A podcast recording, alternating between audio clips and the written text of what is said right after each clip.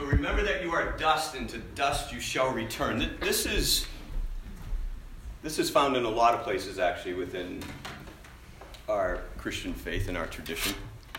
But one of the one of the most common places it's found is on Ash Wednesday. Ash Wednesday is a time that certain traditions will take ashes and they come you come up forward and they take ashes and you can use your forehead or the back of your hand and they draw a cross on it in ashes and say this line here. Remember that you are dust and to dust you shall return. Remember that you are dust and to dust you shall return. So i'm going to go around today and do this. Remember that you are dust and to dust you shall return. And i've chosen ashes that don't really stick well. Just for those of you that didn't want to get too dirty. Remember that you are dust and to dust you shall return. Remember that you are dust and to dust you shall return. This is also saying remember that you are dust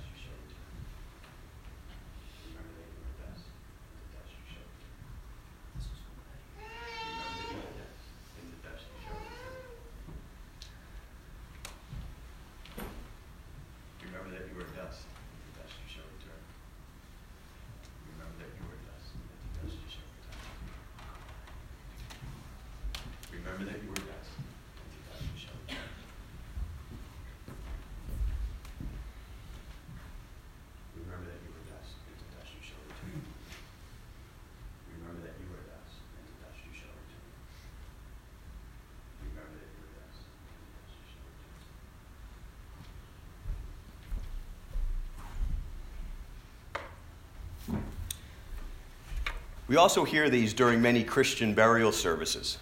And it will come from the Book of Common Prayer, and it reads like this We are mortal, formed of the earth, and unto earth we shall return.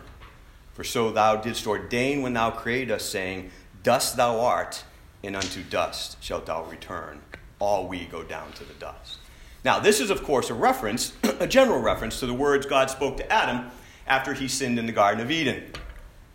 Now, I know on the surface of this, this language is so seemingly full of finality, of end, of so much witness to the seeming futility of man. We are born, we live but a fleeting moment, and we die. And as such, the language is almost full of despair. Which may be the reason that so many modern traditions within Christianity have abandoned these words in this language, right? Maybe this is why a lot of contemporary denominations no longer celebrate the practice of Ash Wednesday or the observance of All Saints' Day. But maybe that is because we have never considered the possibility that allowing us to return to dust may have been the first great act of saving grace from God to us. You see, this whole idea of dust to dust might, in the final analysis, contain the very essence, the very mystery, the very, what C.S. Lewis calls the deeper magic of resurrection. Let me try to explain. When these events following Adam and Eve's fall are freed from some of the restraints that a typical disconnected contextual reading of Scripture can, can leave us with, when we read Scripture disconnectedly from itself, we then end up with a very disjointed understanding of God, a disconnected understanding of God.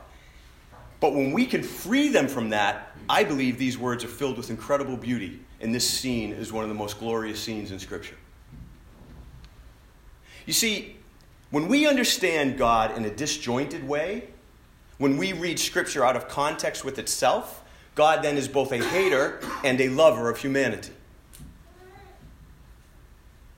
And then passages like this can be often be framed in light of God's supposed hatred for us, and then they can truly lack beauty.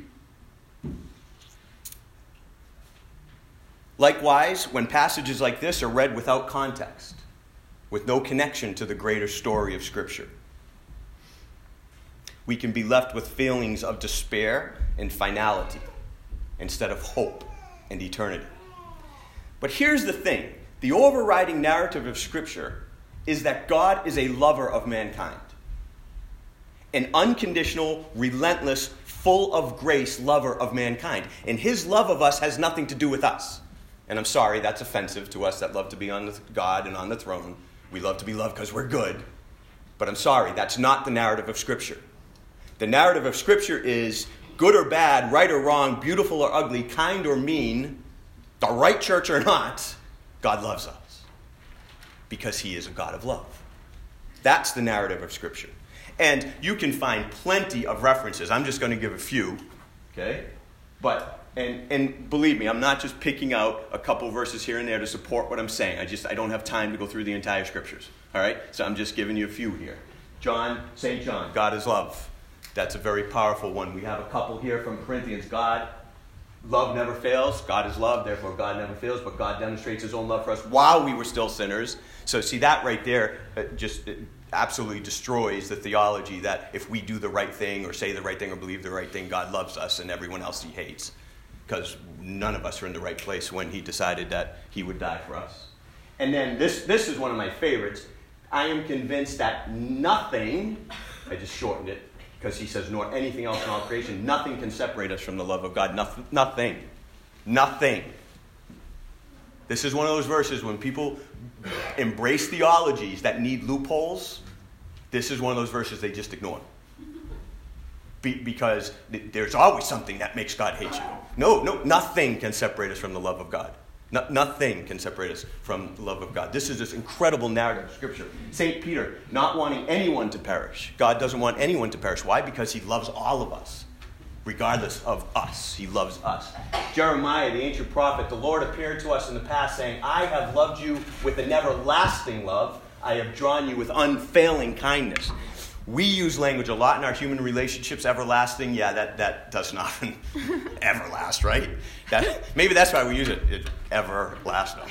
Uh, and unfailing, no, we fail all the time, right? So I think that we look at that and say, yeah, see, sometimes God doesn't love. No, no, everlasting for God is everlasting, and unfailing is unfailing. So those are some powerful ones. Now I'm aware, oh, and then of course, the classic from Jesus himself God in the flesh among us so, I'm aware there are other metaphors and stories throughout the Bible that do not always, at first read, suggest a loving God. I understand that. But if the cross is the pinnacle of God's revelation to us, if it is, of who He is and what He is like, and we just saw in one of those scriptures that He died on the cross because He loves us, then we are probably closer to the truth of a biblical text when we are reading it within a uniform understanding of God as love and a lover of humanity, and reading it within the context of the greater story that God always acts to save us because he loves us. And this is one of the most important pieces of reading Scripture. And you know, we, we, we as a community tried to read through the Bible in 2017. If you didn't finish, you got 2018, so keep going. And we've talked a lot about getting involved in the Scriptures because that's what we claim to believe. Not to be a good Christian, not to get a gold star, not to win arguments, not to be better than the person sitting next to you. That's not why we read the Bible. And not because if you don't read the Bible, God's mad. Nope, stop. Forget all of those ideas. We read the Bible to know what we believe, to know the story. And one of the central, central, central, the most important guideline for reading any individual passage of Scripture is to ask the question how, what is this telling us about the greater story? And unfortunately, at least when I was a young man, the way I was presented how to read the Bible was to take the individual pieces and then try to build the big story. And boy, does that lead you down a whole bunch of rabbit holes. Because now you can say to me, oh no, it says right here, God loved Jacob and hated Esau. See, he hates. I'm not at all convinced that's what that means. But when you go to any individual text and, you, and, and we try to come up with what should we do in 2017 what should we do about this issue? And so you find little little places in scripture that seem to maybe help us. You have to go and say first question is what is this telling us about the great story? And the great story is god loves us because he died for us. Okay? So let's go to our text with asking about the great story god's purpose in the world god's mission in the world to save us. So let's look at this then when we look at this that way, we can come to a different conclusion here than one of despair and finality. A conclusion that I suggest this is all about resurrection. For here's the question What does God do with dust? And some of you are shaking your heads because you know, because you've read this story. But you forget that part before you get to this part and you take this part out of the story, put the story together. This is what God does with dust. He breathes life into it. Remember that you are dust, and to dust you shall return.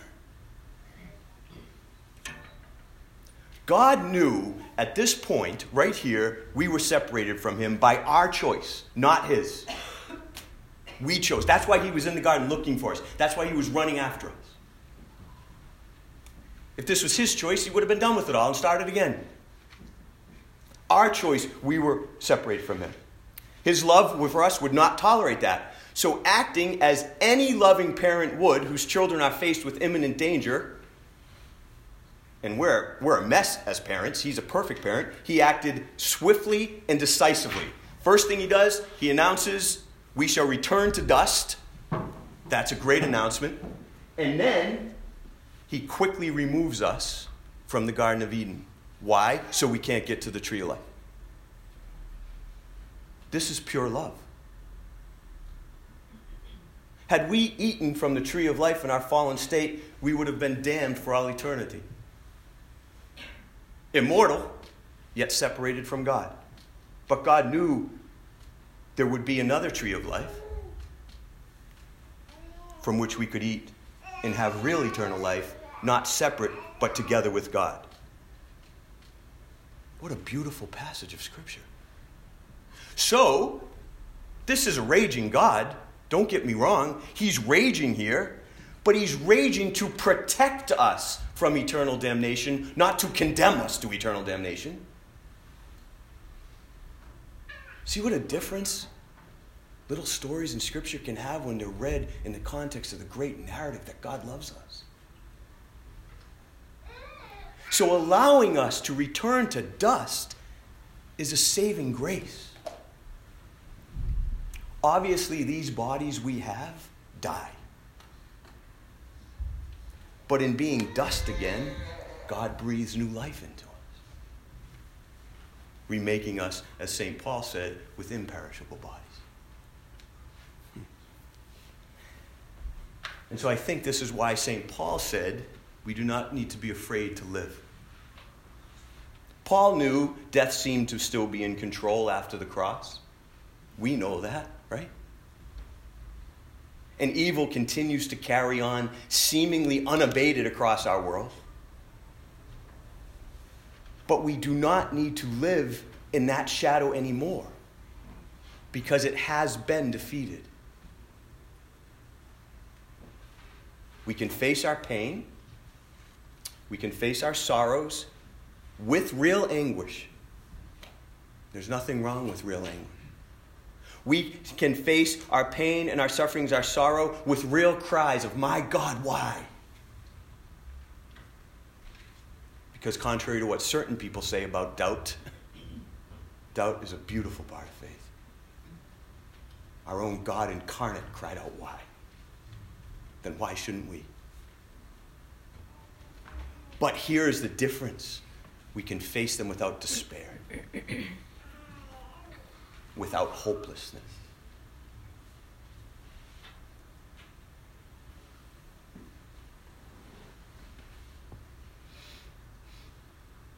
Without retreat. Because no matter how dark it gets, it's not the end of the story. Death loss.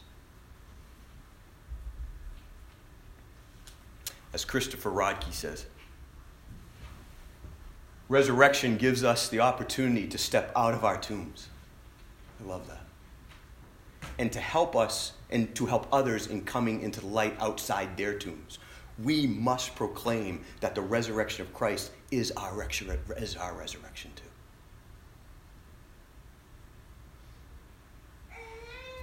I think this is what St. Paul is getting at here when he says this. Always give yourself fully to the work of the Lord. What is that work? I think that work is telling this world this amazingly beautiful story that death lost, life wins.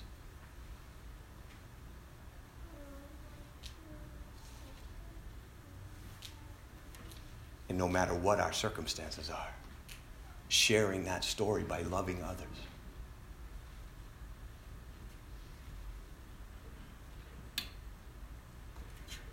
You know, because I was a product of the 70s, I, and I grew up in a, in a branch that sort of embraced Hal Lindsey. and then the world didn't end. Russia ended before the world ended. And I got so sick of Revelation, I wouldn't talk about it or read it. And then years later, when I was understanding, starting to understand this bigger, beautiful story that the Bible says, now I love Revelation. Because at the end of it, who wins? The good guys. How can you love Revelation? Who cares what it means? The good guys win. Who cares what the timing is? I don't care. I just love to read it. Yay! Love wins. It's a beautiful book. This is a story we need to tell. Last night we were at the McCrells. It's a devastating time in Sarah's life. Mom just found out she has a horrible form of cancer. So what do you you don't say anything. You just keep reminding where that love wins. Life will win. It will. Rodkey again. Really love this one. Because we do not live in death, we can meet our friends who are determined to live in their caves or tombs and invite them outside of their caves and meet their needs. We can seek those who are poor and mourning and downtrodden, and we can feed them, we can comfort them, and we can work to dismantle the powers that hold them in chains. And in doing so, we teach and proclaim that now it is spring and a new creation is blossoming all around us. And there is no longer any need to stay indoors in our caves and hibernate. And hibernate. As a resurrection people, it's our job to stand by the tomb and proclaim that we have seen the resurrection. Oh, I love that. It's like that picture that I had up for communion, which I've shown a lot over the years at Cain. I just love that. Harbingers of resurrection. Now, here's the thing I absolutely know this would be a lot easier if we could just skip the returning to dust bit. I totally get that. If we could just go right past that. And we and our loved ones didn't need to return to dust. I get it.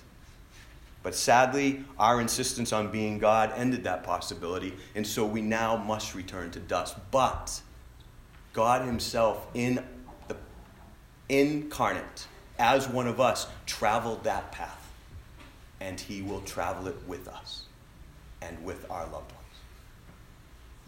So while the truth of resurrection does not miraculously take away all our pain and our sufferings and our sorrows, doesn't bring our loved ones back to us in the flesh the way we would want them right now, it does give us a whole new perspective and a courage and strength to live into life. As the current Archbishop of Canterbury said, resurrection is offered to the world not to guarantee a permanently happy society in the sense of a society free from tension, pain, or disappointment but to affirm that whatever happens in the unpredictable world, there is a deeper level of reality, a world within the world where love and reconciliation and resurrection are ceaselessly at work, a world with which contact can be made so that we are able to live honestly and courageously with the challenges constantly thrown at us. And that is an apt description of living in this world challenges constantly thrown at us, isn't it? It's incredible. I don't know if it's because I'm getting older or if things are changing, but it is just constant. Just when you think, okay, we got over that one. It, nope. That's why the singular hope we have in resurrection.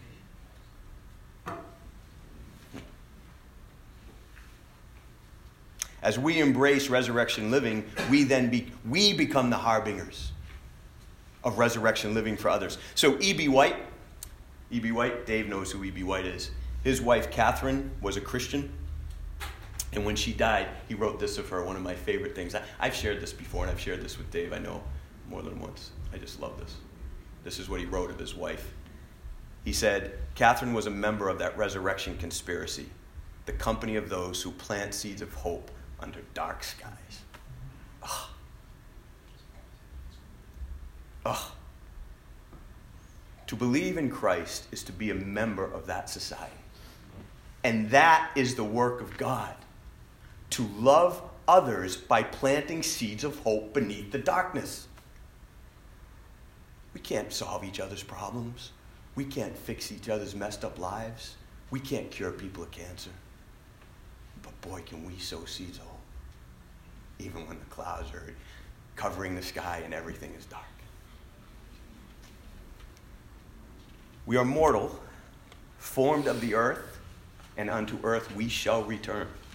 For so thou didst ordain when thou createst us, saying, Dust thou art, and unto dust shalt thou return. All we go down to the dust.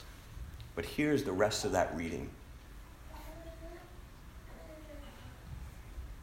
Yet, even at the grave, we make our song Alleluia, Alleluia,